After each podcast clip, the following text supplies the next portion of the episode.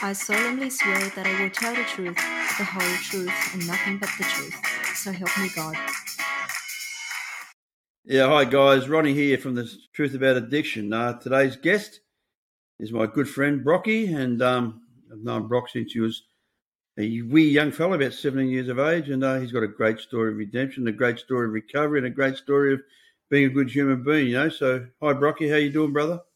Uncle Ronnie, pleasure to be here. I'm excited. Yeah, yeah no, mate, I'm excited. I really am. You know, like you like the son that I never had to have sex with to have. You know. Yet they say Yet. disease of addiction, you're eligible too. Yet. Yeah. Mate, you um, you have a beautiful story, mate. You just want to fill us in, like age, what stage you started using, your family background. Just go for it, mate. Yeah, cool. I've um, I just wanted to say too before we get began, it's just been so nice listening to your podcast as they come out, and I'm just um, yeah, I'm actually quite moved and inspired. You know, you know how much I love you, and yeah. having the opportunity to be here is really special. So, um, and I was thinking about, you know, the truth about addiction, and I've been thinking about that, you know, and, and talking about the truth. And there's lots of misconceptions around addiction and, and, what you're doing, you know, just carrying the message and, and telling people what it's like and that, you know, it's, it's special.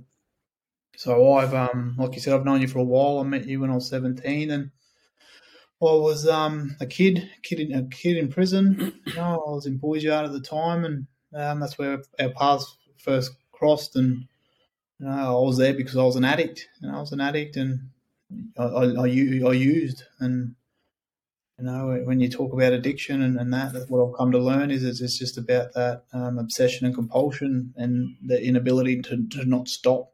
You know, I couldn't stop. So it's um it's, it's, it's funny when you think of where to start, and I guess just starting there is probably the main point because that's where our paths crossed. And when I was a 17 year old kid, and I'd found myself um, spending the previous few years in, in juvie, and I just found that sort of that belonging that I was longing for. You know, I always felt different, um, seeking connection, and I thought I'd found that in, in a little tribe of um, in knockabouts. You know, we're just all kids and we um, drinking and drugging and you know, getting into mischief, breaking into houses and you know, stealing cars and you know, that that I always had this thought too. You know, when I was a kid, I thought oh, I'll stop one day. You know, when I'm an adult, you know, I always had this. I'm just having fun. I'm just having a party. You know, leave me alone and and everything. But doesn't work that way. You know, it doesn't just. I didn't end up just stopping and progressed. You know, we talk about that, that progression and you know, I just thought I had I ended, had to do more to get more drugs to stop feeling the way that I felt, which was just that feeling of desperation and and um, yeah. So I ended up in jail at a young age of seventeen, and you know it didn't stop there for me either. You know they say prisons are, are there for rehabilitation and that. I had none of that. Know I just met. You know I it was quite a significant time for me because as a, a, vulnerable young man and having no role models growing up, you look up to other people in, in that system, and you know the role modeling there is just they've got it so backwards, and I was so backwards, and you know, I always um I've got a, I want to share a story. I don't know if you remember it or not. I remember I, I would have been eighteen and. I was in um in the yard and I was throwing the basketball at this dude that was just laying up the back of the corner, minding his own business. And I was tormenting him, you know, I was looking for a bite, just got probably bored, you know, or looking to change the way I felt. You know, drugs is only one way to change the way we felt in that sort of system. You, you know, sometimes you pick a fight with someone just to, to, to be entertained or, you know, change the way I feel. And a lot of the people that I looked up to, they would like encourage that because they had it all backwards themselves. But you were in that yard and you came up to me and you said, Hey, the fuck are you doing? Leave him alone. And I was like, it stayed with me because no one else would do that. Like, and you've got a really unique story because you got through that system, but you had your principles. Mm-hmm. You know, I didn't know it at the time, but it stayed with me that moment, and that was that attraction. Not like, and that's when I actually respected you more because, you know, I, I respected you because you, you stood out. You know, you stood. You weren't. You weren't a follower. You know, like all them other older crims and that, they they'd G up to fight. You know, they'd be into people all from bullshit. And that was all bullshit. None of it was real or founded in truth. So yeah, I, I, just don't know. Yeah, I just wanted to share that with you too because that was the moment when I looked at you and I just thought, fuck, because no one pulled, you know, I was, I was, like, I was pulled up, but I was pulled up respectfully. Mm-hmm. I do remember it actually. yep. And that Those was yards um, were that- terrible. that was- yeah, so that was 2005, and and I was 18 by then, and you know our paths crossed on and off through you know that that time. I, I, I was young, you know, I just got given a three year sentence, and I did every day of it because I didn't get parole because there was no programs that spoke about you know change of behaviour or learning about the way we I think or I felt. So I'll just fast forward to um, 2009, you know, when we're at Borallon and what a god job, you know. By that stage, I'd already done you know, five years in prison, and um, as a 20, 23 year old kid, and you know, I wasn't getting any better. And you know, thank God our paths crossed because that was a massive turning point for me in about learning about um, this thing that we that we're talking about today, addiction and the disease. Uh, it was when it all changed for me. Yeah, right. We were very blessed to have that program we had. For the viewers that don't know, um, in Borallon Correctional Centre in 2009, the general manager there was a guy named Guy Buff, and he was from a private company called Serco, and he believed in rehabilitation. His attitude was they come in from drug drug addictions and drug problems. They use while they're in prison because we don't teach them anything, and then we keep them in prison because they're drug addicts. Then we release them at full time as drug addicts, and they commit more crimes, and we're surprised. You know, he was he, he was a visionary guy, Buff. He really was, you know, and he allowed us to start the unit in C12, and we um, had, you know, I had I had um, um, Scotty over here today, you know, who I also met in prison, and he's 14 years clean, you know, and you know, a lot of good stuff came out of um, out of out of adversity, and you know, something that was supposed to have been a bad thing turned out to be a good thing for a lot of other people. You know, like my going back to prison um, is controversial, and it's you know, it is what it is. And um, but at least while I was there, I made lemonade out of lemons. You know, so you know that's that's the beauty of my life that I've been given a chance to make the best out of bad situations. You know, I wouldn't have met you. I wouldn't have met a lot of people. You know, some of the closest people in my life are through that that that time I was I spent in prison. Because my real friends all dropped off while I was in prison. You know, my real good mates for twenty and thirty years all fell away. you know, all because of their own selfishness and greed and their lack of principles. And uh, my new friends became my true friends. You know, so it's not a one way street. You know, our our friendships are two way street. You know, and you know that with me. And um, so you, in 2009, you you were doing the program in there with us Yeah. at Borallon. When did you get released? Yeah, so that that's why that program was so powerful because prior to any of that, I'd never had any chance of parole or anything like that.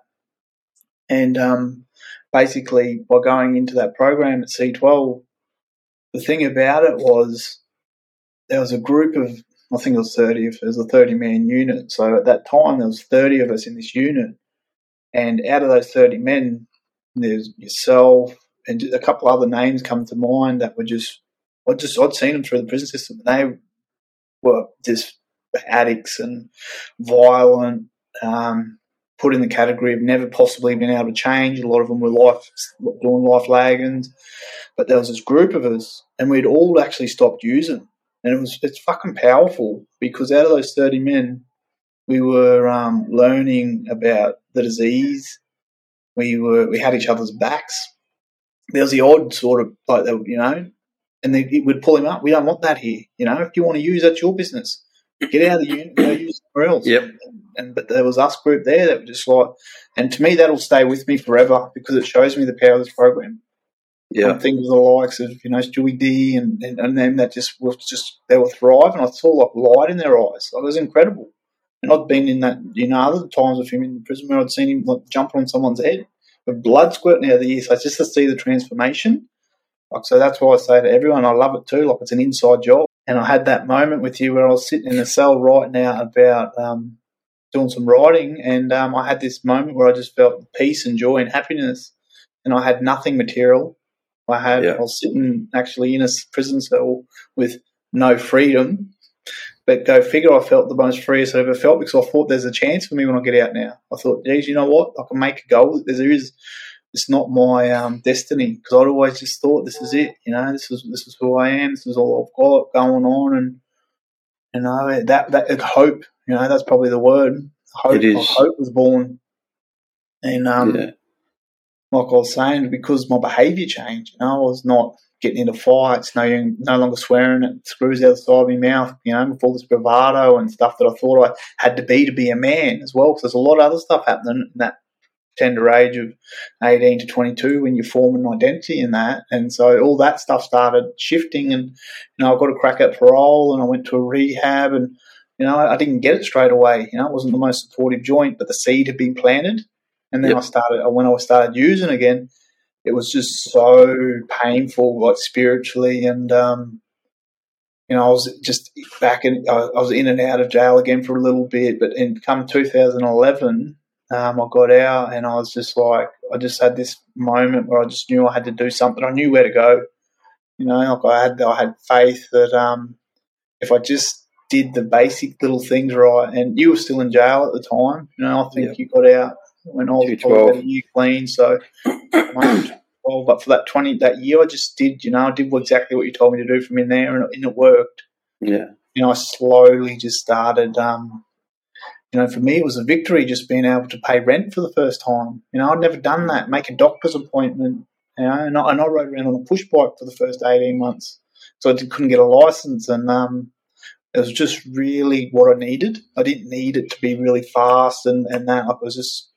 Yeah, it was. It's such a god job, you know. I'm just so grateful because for someone like me that could not stay out of jail, um, disease runs in my family. You know, it's it's a, it's a family disease. You know, my mum is an addict, and you know, it's like being born around it and having it. Uh, that, I- had zero chance. You know, they just stamped me. You know, they stamped me as someone that'll just be in and out of prison, and and, and it's not like that today. It's very um very different. You know, I'm very blessed.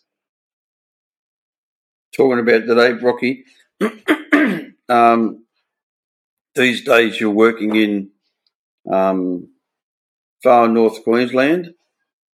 Before that, you were working in Darwin, uh, up in um, Northern Territory. You've been working in helping people for a long time now. That's what you've sort of taken on as a career now. Yeah, I'm very, very lucky. I remember when I first uh, um, started getting my life back on track, and and um, I just one thing that made sense to me early on was, you know, I mean, it's a value that I have today. It says it's around service. You know, I can only um, can only keep what I have unless I give it away, and, and I was very lucky. You know, I went to um, went to went back to TAFE and did a bit of study, and then I found out that you know I wasn't that story that I was always telling myself. You know, I wasn't useless or hopeless and that. And I, I went to university, and and, um, and I found a like a career path that suited me. And you know, over the last few years, I've been working in remote Aboriginal communities. You know, I'm an Aboriginal man, and I was disconnected from my culture as a young person as well through you know the disease of addiction again. And I've been able to rewrite my story. And I've been able to just take um, take the experience of you know what the, the mistakes that I made early on in life and um, transform them into you know to, like you said at the start making making lemonade out of lemons you know it's my greatest gift today when I'm sitting down working with someone at the moment I'm doing um, counselling work in a remote community and combating people that suffer um, from, from alcoholism at a, at a really high rate and also the impacts of trauma and, and colonisation and the missionaries from the old days. And I can just connect with someone on a deep level. Like I take that from my own experience, but also you know just the skills and tools that I've learned from you know from that extra stuff that I've done. So yeah, I, I pinch myself every day. I just sit here and think, how did I end up here? You know, like how did I end up doing what I'm doing, doing what I love, being around um, you know beautiful people, uh, like just deeply connected, and um, and it's all because of you know that, that decision and that hope that was that was born. You know, sitting in that cell, over over over ten years ago. Yeah. It's pretty. It's pretty incredible. You know, it is pretty incredible what happens when you change your thinking and your reactions and your actions and um, start putting a program into your life. You know, it can be a simple program. It doesn't have to be anything complicated. You know, you know, simple. Like. As long as I don't pick up, I can't get stoned. It's really that simple. It's the first one that kills you. I was talking to David Abita this today, and I said to him, um, "When you get hit by a train, what kills you? The first carriage, the last." and he went. He just seen his eyes. He goes, "I've never heard that before." You know, we say that a lot. And he goes, "Can I use that?" I said, "Of course you can." You know, it's the first drug or drink or pill that we take that creates the damage because we start a compulsion that is that we haven't got the power to stop. That's why we need a power greater than ourselves.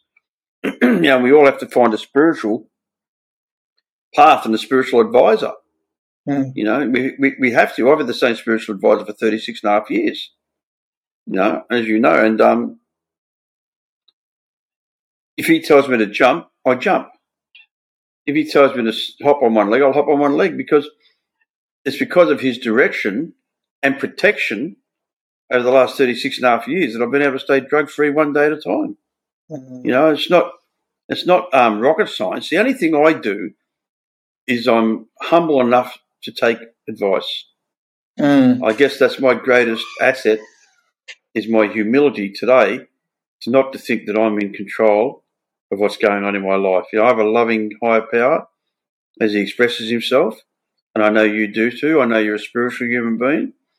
And I think that's what we lacked when we were out there in jails and in institutions and in active addiction. We we lacked any sort of spirituality and we lacked any any any, any belief and any hope. I, I was a no hoper. The judge told me I was a no hoper. Corrective Services told me I was a no hoper. My father told me I was a no hoper. and I agreed. I, I believed I was a no hoper. As I used to believe what my brain told me. My brain doesn't tell me that stuff anymore. You know, because I've reprogrammed my thinking not to allow my brain to lie to me. Because that's what it was doing. It was lying to me for many years. Because, you know, we, we weren't born with horns and nasty people. You know, we were born human beings, and it took years of practice to get the horns and the nastiness. Hmm. you know, it took lots of practice. Hmm. and you know, the reality is, anyone who thinks that um, you know drug addiction's a walk in the park, or we do it because you know any other reason, no, we do it because we have a problem. We have a, a deficiency somewhere, and I don't want to get into the you know the philosophical bullshit as Mister Phil. as a friend of ours used to say, you know, yeah. it's not relevant of what we had; it's what we do about it. Mm. You know, it's not relevant how I got my affliction, my disease, my my problem. What's important is what am I going to do about it today? Yeah. And I only have a daily reprieve. I believe that.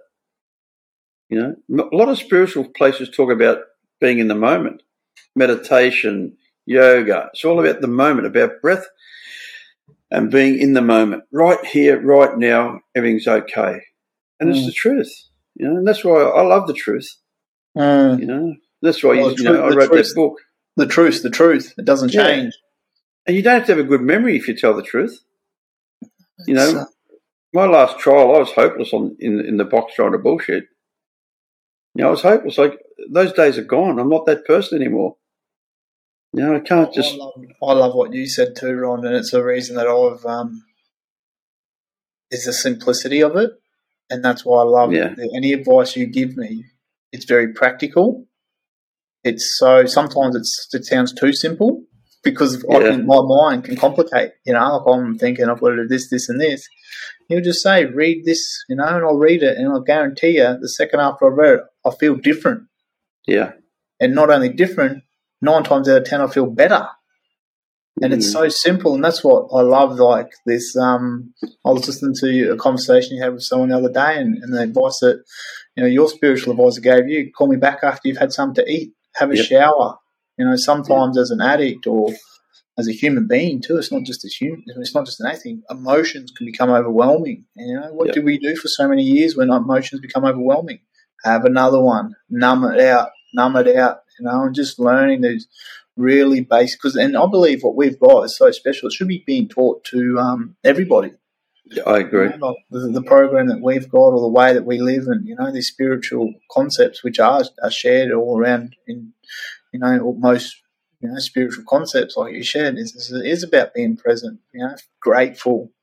You know, and one thing that I wanted to say too is um a lot of, and you mentioned it too, like being being truthful and honest. You don't have to remember the lies and that. The core of my disease is is, is fear is I'm Yep. always so afraid of not having enough, having too much, missing out, not being good enough. Like all that stuff is it's, it's an underlying um, sense that my mind can get hold of and run with. You know, so you know, having a bit of faith today, like like you said, in this moment, you know, since I've been clean, I have never gone without food. You know, I've never Yeah. had to sleep in a park.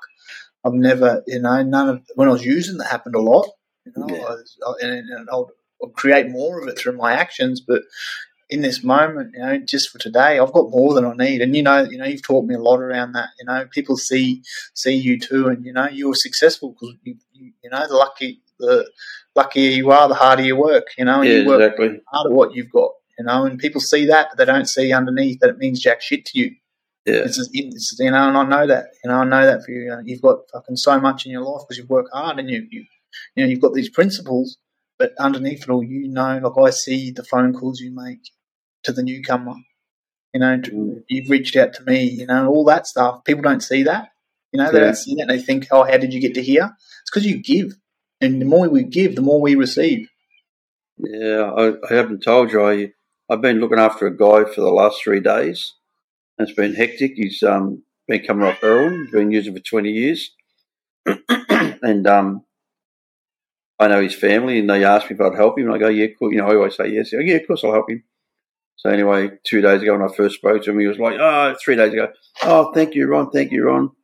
You know, he's going to cold turkey at home with his brother looking after him. His brother's a friend of mine and yours. I, I won't say who it is, but um, and I said to him, "Go to the doctor, get some stuff to stop you from vomiting, get some Valium, get some Panadine for it. I'm going to take the edge off it for him and try to make it as easy as possible." So anyway, first 48 hours, he was. I spoke to him for, uh, at 48 hours, and he was sick. And, you know that vomiting, the crocodile legs, fucking. And mate, you know what? It's been 36 and a half years since I used, but when I was listening to him, Mm. they had me on speaker, and then he's vomiting green bile into the toilet. Oh, fucking Ron, I can't, know. And it just brought back so much. And then six thirty this morning, the phone rang. His brother was on the phone and said he wants to get on. I said, put him on. And I'm talking to him. I said, mate, you're nearly there. Sixty hours he'd done. I said, you're nearly there. Give me another twelve hours. You'll be through the physical part of the withdrawals. Mm. And I said, go and have a hot bath, take two Valium, and go and have a rest. Just chillax for the rest of the day. Mm. to cut a long story short, an hour later, I, I had a bad feeling. I rang back his brother and I said, "Oh, mate, what's going on?" He said, "Yeah, he's gone." Mm. I said, "What?" He said, "Yeah, he's gone and got on." So he let the fear and the obsession compulsion take control of him, Yeah. and I, and I felt really sad and I felt really sick, and I thought, I can imagine when he had the shot, he would have felt relief. Yep. Fifteen minutes later, he would have felt remorse Yep. and felt like he'd failed again. Yeah. And his brother said to me, "Ah, he's a weak cunt." And I said, "No, he's not. Stop." Mm. I said, "He's sick." Yeah. I said, "You don't understand. You're, you're not an addict. His brother's not an addict." I said, "You don't understand. He's suffering with a disease." I said, and "You got what you call a compulsion."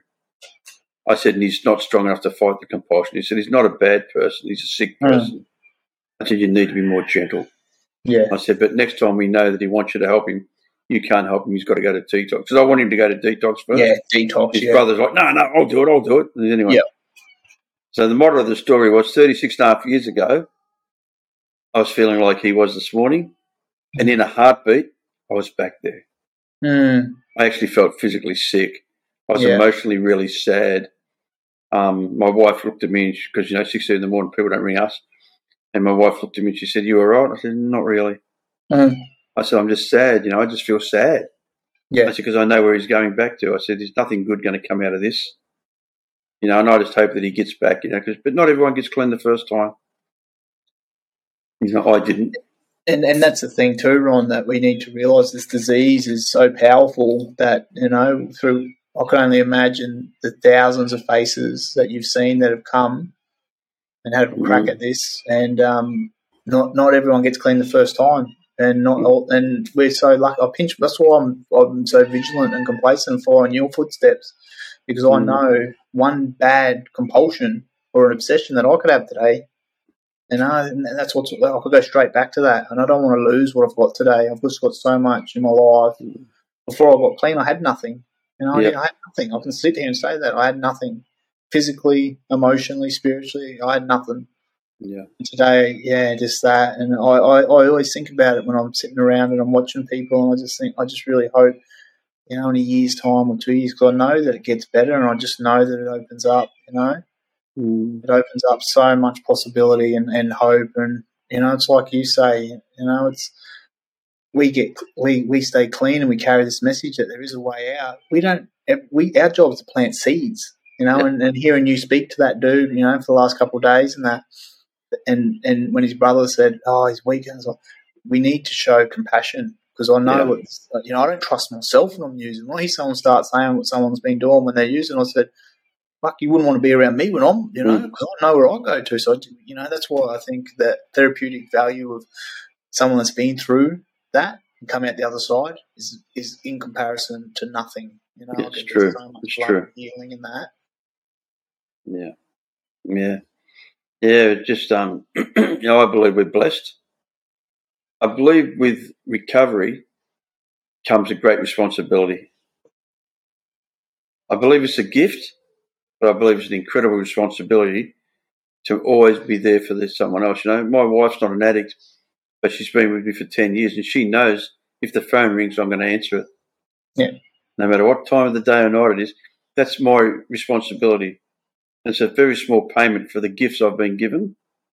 You know, for the gifts I've been given, money can't put it on. I was talking to someone today and they were talking about money. And I said to him, mate, you don't understand. Time is more valuable than money. I said, because I can't make more time. I said, I've always made money. I can't make more time. I said, so if I give you a hundred dollars, that's nothing. If I give you five minutes, that's a great deal. Mm. I said, so what you've got to understand is the gift of giving is your time, not financial. You know, anyone can donate money and all that sort of shit, but give somebody your time, sit down and listen to them when really you don't want to listen to them Mm. because Yeah. really you want to be somewhere else. You want to be with your kids. Yeah. Because for every time I say yes to somebody, I'm saying no to somebody else. Mm, Yep. You know, for every time I say yes, I'll spend an hour with you. I don't spend an hour with my kids. Yeah. or I don't spend an hour with my wife. And that's why I say to people, if you don't want to get clean, that's your business. Don't waste my time. Because there's someone out there that really needs my time. And that's something that I've loved and respected about you dearly. Is you you call a spade a spade, Ron, and you always Yeah. have, you know, because you know, you know that you know if you if if you're not if someone's not serious or you know they're just at that point. I, I say it too, like fuck, there's there's there's hundreds of people that could that I could you know that are there that could be um hear what we've got to say, or you know, I think about it all the time, like through part of our what we do, you know, spending time with another person, understand the disease and that, like doing that. There's no um, like there's no thought for me. Like it's not like oh, do I do it or not? As soon as that opportunity arises, it's like yes, it comes with a of priority. Like I don't even. It's not. It's like it's. Yeah.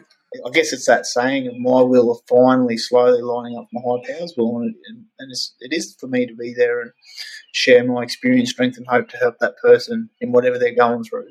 You know, it's um, and that's a gift. You know, that's that's a gift to be able to be able to do that. You know, I've never had that in my life. You know, I was incapable. I tell you what's really funny. I don't. You tell, tell me if you get the same thing.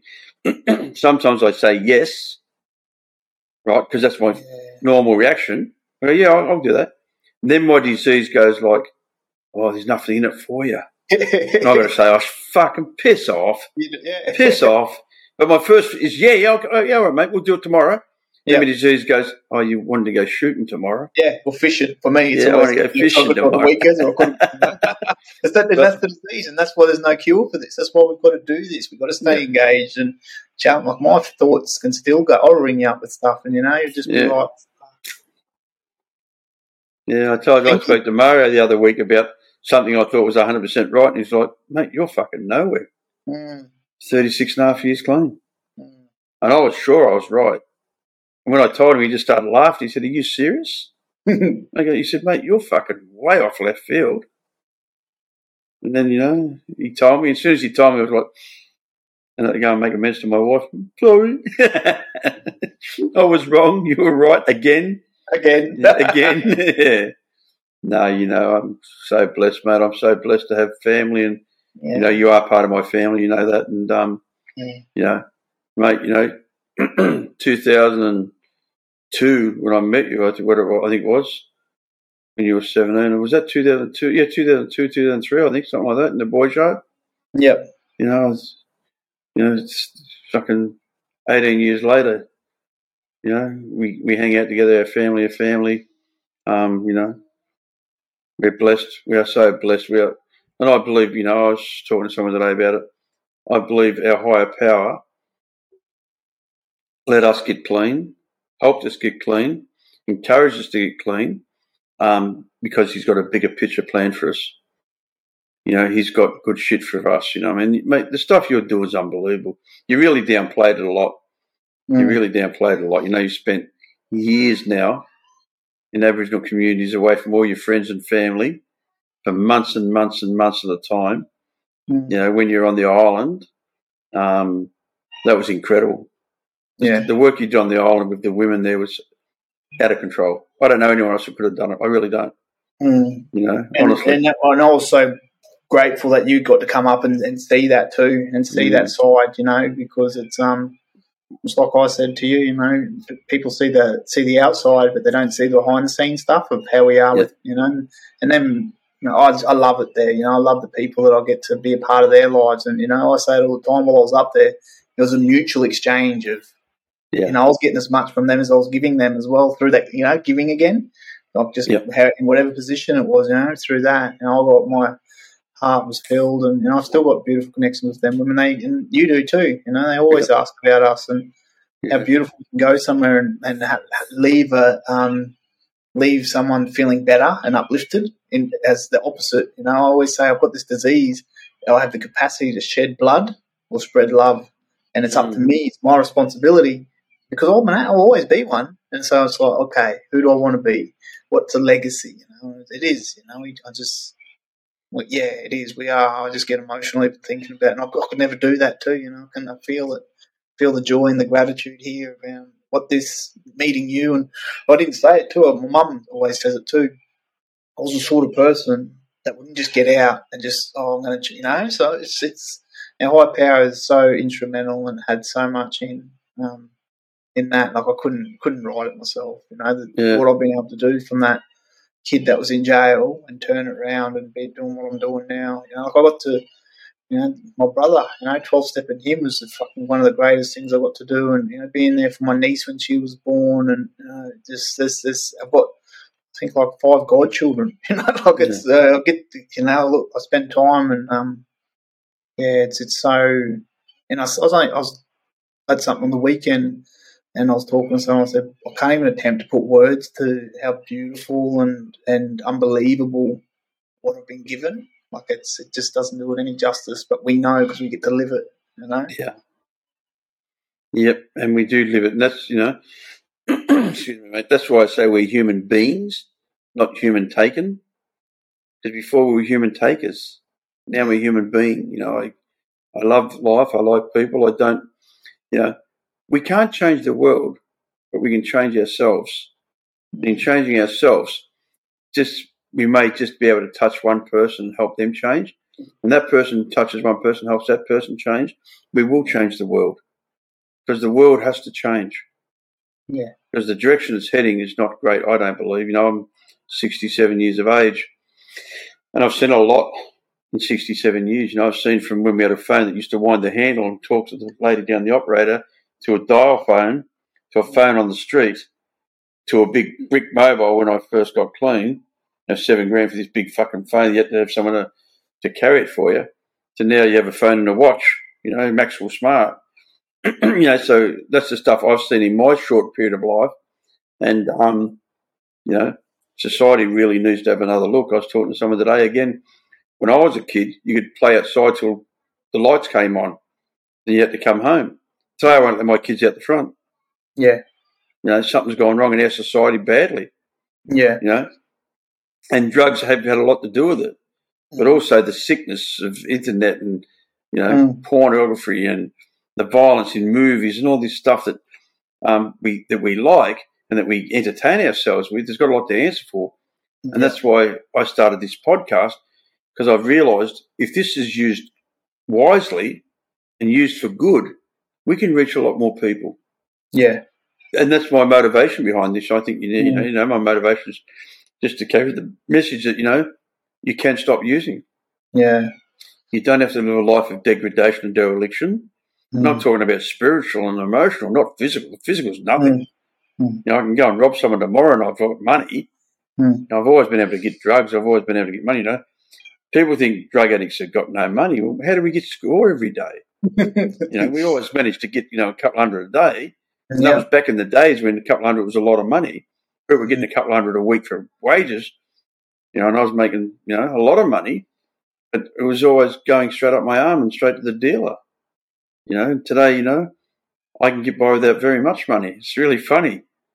You know, today I don't need a lot of money because I don't waste it. Today I don't need a lot of anything. Mm. You know, I've already got and that's like um, addicts when we use it, we're extremely resourceful. We will Yeah. go to great lengths, go to any means necessary. And then you, when I get someone that's new and I'm talking to them and getting to know them and that and explaining what I did, I said I took that energy of what I did every day and it was hard work. And I was so I don't forget it. But now, like when we put that energy into, you know, doing a bit of reading or a bit of writing or you know, and put that energy into that, that can create that positivity. And I've seen it. I watch people. I watch people as they progress. We're so blessed. We get to watch people grow and change, and you know, from the outside or up close. And I, have seen it happen to so many people. And they put that energy into creating a new life of, um, you know, limitless possibilities. And, and we we we've got a very, um, I believe this is, you know, we've got this, we've got this this innate drive, something in us. You know, I'm the same. When I first started this, learning about this, I realised I've got a very obsessive nature. Mm. So I started steering it towards things that were healthy, the gym. Yep. And then I started putting it into things like reading. If I pick up a book, I'll, I'll, I'll obsessively read it. So I started picking up books that were speaking about spirituality and, you know, and I started becoming obsessive with meditation. So I could channel that obsessive nature. Fishing, you know me, if I'm not doing this stuff or working, I'm out there wetting the line, you know. So it's, it's not a problem yet. Beck might disagree. it's a problem for me with lures every time I come up there. yeah. Yeah, nah. I've never done an armed robbery for a fish. Give us all your motherfucking fish, man. yeah, and that's what it is. You know, that's what really like, help people. Some people can they use and they drink sociably. Then there's that point explain to people. We can't tell you if you're an addict or not. It's like, are you? What's unmanageability mean? And the big one that I focus on is the emotional unmanageability. I had absolutely nothing externally. Well, I wasn't doing too well either, but just that internal, that depression, that desperation, that loneliness. Like I felt alone. I was so, you know, and I was just numbing the pain. And um, I loved what um, you did a podcast recently. Someone talked about dope being a remover of fear, and oh man, I just sat there and I thought, yes. So I was always in a fear-driven state, and it's like today I counter that with faith. I just know, you know today everything's going to be all right if I don't pick up a drink or drug, and the, the evidence is in my life for that. You know, it's, there's nothing that's so, you know, and I've had some tough times. I've, I've been clean, you know, ten years, and you know, been to funerals and I can. Last year was a pretty well, pretty scary year for me. You know, I come close to not working a program, being distant, and you know, but at the end of the day, nothing that it will improve if I have a drink or drug. I just know it's in my heart. It's like that. It's, it's an inner knowing now. It's not. In, it might. At the beginning, it was mental. Like I was just getting drummed in and drummed in, but now it sits right here in my heart. I know that nothing will. I know what's on the other side of that, and that's a nice place for me to be because I know that I can do anything for a day. Now, whatever challenge, and I've learned there's no mistakes in, in, in recovery. There's no mistakes. The only mistake is picking up. Everything else is a learning. I've learned so Exactly. much from my mistakes. There's no mistakes. The only mistake you make is pick up. Yeah. And even then, if you do, get your ass back to wherever you need to go. Get hold of your loved ones. Get hold of your support network. You know. Yeah, hundred percent, man, hundred percent. You know, I um, I count my blessings every day. I know I'm one drink away from being a fucking drunk, and I know I'm one drug away from being a, using addict. And um, you know, I choose not to on a daily basis to let my mind be in control of my heart. Mm. My heart controls my mind, not the other way around. You know, a lot of brilliant people say that you know the greatest thing that's killing man is that man's mind's turning on himself, and it is because of the outside influences. We have so much crap going on outside of ourselves and stuff that we that we're powerless over. You know, like I say to people all the time, like you're worrying about a job in a month's time. What a waste of time! You got the job interview in a month's time, and you're worrying about it now. God, you know that's not sanity. Mm. That's but that's normal people. That's not just drug addicts. That's normal people. Oh, I'm trying to get a loan. I'm really worried. Mate, wait till they give you the answer. Worry won't worry won't fix nothing. But a diseased mind really likes worry because it will give you excuses to act out in other areas and other defects. And as you know, I talk about defects of character. It's a Pandora's box. You can't just bring out worry without insecurity, fear, crime, you know, dishonesty, all the other defects of character coming out. You just can't open up and go, "Oh, I'm going to have lust today." It doesn't work like that. You know, you, you, I wish it did, Yeah. but it doesn't. You know, because if I get lustful, I get fearful, I get, you know, I get paranoid, I get um, secretive, and I get. And my disease loves secrets. Oh yeah, give me a secret. and Let me play with your brain. Mm. Oh, your phone just rang. Don't let anyone answer that. Mm. Oh, there's a text. Don't let, don't touch anyone that. You know, like all that stuff that just plays on our insecurities, which reassures us that we're not worthy. And you know, I always say, you know, a grateful addict won't use drugs. I also believe a person with self worth won't self mutilate because I believe drug addiction is a form of self mutilation. Whether it be alcohol or whether it be chemicals or whatever you choose to put in your body, I believe it's a form of self mutilation Mm. because you're, just, you're destroying your family, your friends, your spirituality, you know, just everything, your sexuality, everything just goes down the drain as soon as you start putting a chemical in your body. you know, the question I ask is, can you put a chemical in your body and guarantee your behaviour? Mm. They go, what? So can you stop at one? Oh, I've never wanted to. Why? What are you trying to block out? Why do you have to put something chemical in your body to numb yourself? What, what's so painful about your you, your life that needs to be numbed? That's what we need to deal with.